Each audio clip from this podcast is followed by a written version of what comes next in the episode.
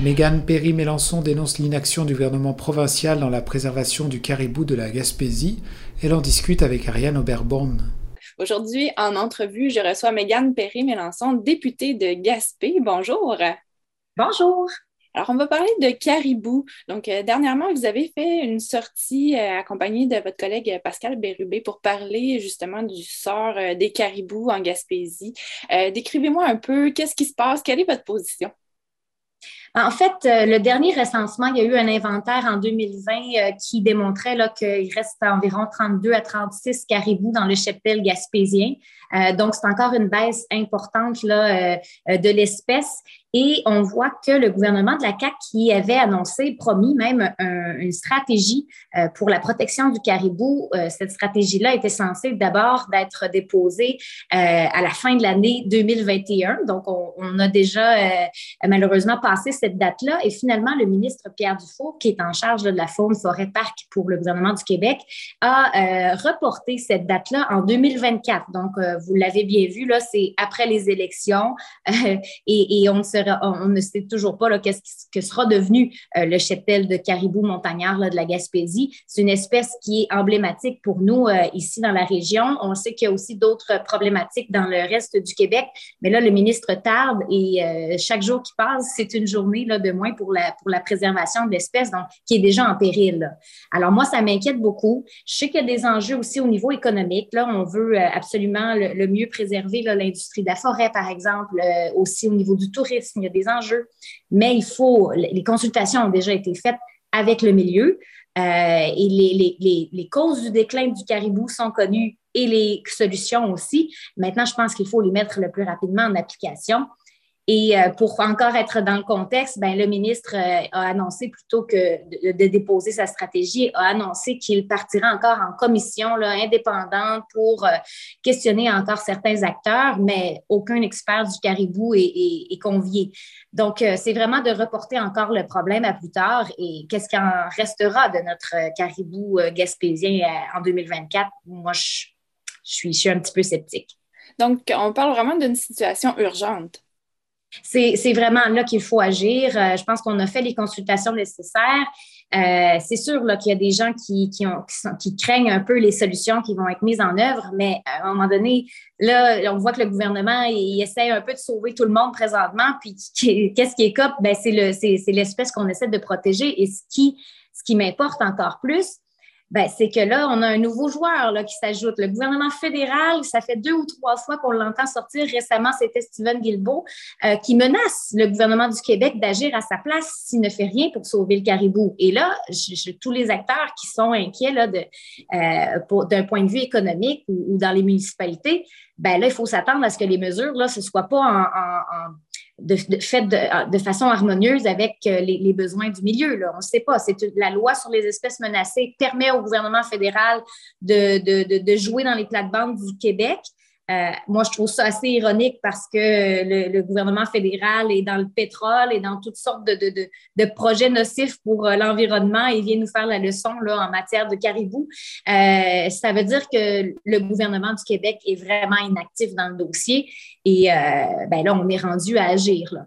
Donc, qu'est-ce qu'il faut faire? Qu'est-ce qu'il faut mettre en place dès maintenant pour adresser la situation? Moi, je demande au gouvernement de ne pas reporter sa stratégie de préservation de l'espèce à 2024. Il faut faire preuve de courage. C'est sûr que c'est pas... Personne ne veut avoir à gérer ce genre de situation-là qui est malheureuse. On a des industries à préserver. On a aussi une espèce qui est en voie d'extinction. C'est sûr que pour moi non plus, ce n'est pas une position qui est facile à prendre, mais il faut faire preuve de leadership. Là, on parle du ministre de la Faune, Forêt-Parc. C'est à lui de nous arriver avec les solutions qui ont été analysées par son gouvernement, son ministère, avec les experts aussi qui ont déjà pris toute connaissance de la situation. On sait que le caribou et le groupe ici, le cheptel gaspésien est environ à 32 bêtes. Donc, les solutions, elles sont connues par le ministère, c'est ce que je veux dire, et il faut passer à l'action dès maintenant. Donc, 32 animaux, c'est très peu. On comprend que le déclin a été rapide au cours des dernières années. Pourquoi ce serait mieux que le gouvernement provincial agisse plutôt que le fédéral? Est-ce que c'est pour préserver, par exemple, les activités économiques sur place ou... Ben moi, d'abord, ce qui me dérange, c'est que d'abord, c'est pour préserver nos compétences en matière de gouvernement. Comme gouvernement du Québec, c'est à lui de faire ses devoirs, de prendre les actions nécessaires. Moi, quand je vois arriver le gouvernement fédéral dans des champs de compétences québécois, je suis toujours pas mal réticente à ça, mais c'est aussi parce que le travail a été fait par le ministère de la Faune avec les acteurs qui ont déjà été en consultation, qui connaissent les enjeux aussi au niveau économique, donc qui seraient en meilleure mesure de prendre les bonnes solutions pour arriver d'une part à préserver le caribou, mais aussi de préserver au maximum nos activités économiques, ce qui est aussi, mais je partage les mêmes intérêts là, que les acteurs du milieu. Donc, je pense que si le gouvernement fédéral applique rapidement, là, en grande pompe, la loi sur les espèces menacées, bien, là, on ne sait pas de quelle façon ils vont s'y prendre. Donc, moi, je trouve que c'est assez dangereux de ne pas agir. Ne pas agir, pour moi, c'est de prendre position et de ne pas et d'abandonner finalement l'espèce qui est en voie de disparition. Donc, c'est un peu ça aussi, là, le ministre Pierre Dufour est... Il choisit son camp là, en agissant pas.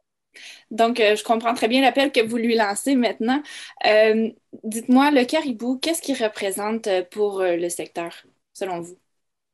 Bien, il est visité par beaucoup de gens. Comme je le disais, c'est un emblème de la Gaspésie, du Québec.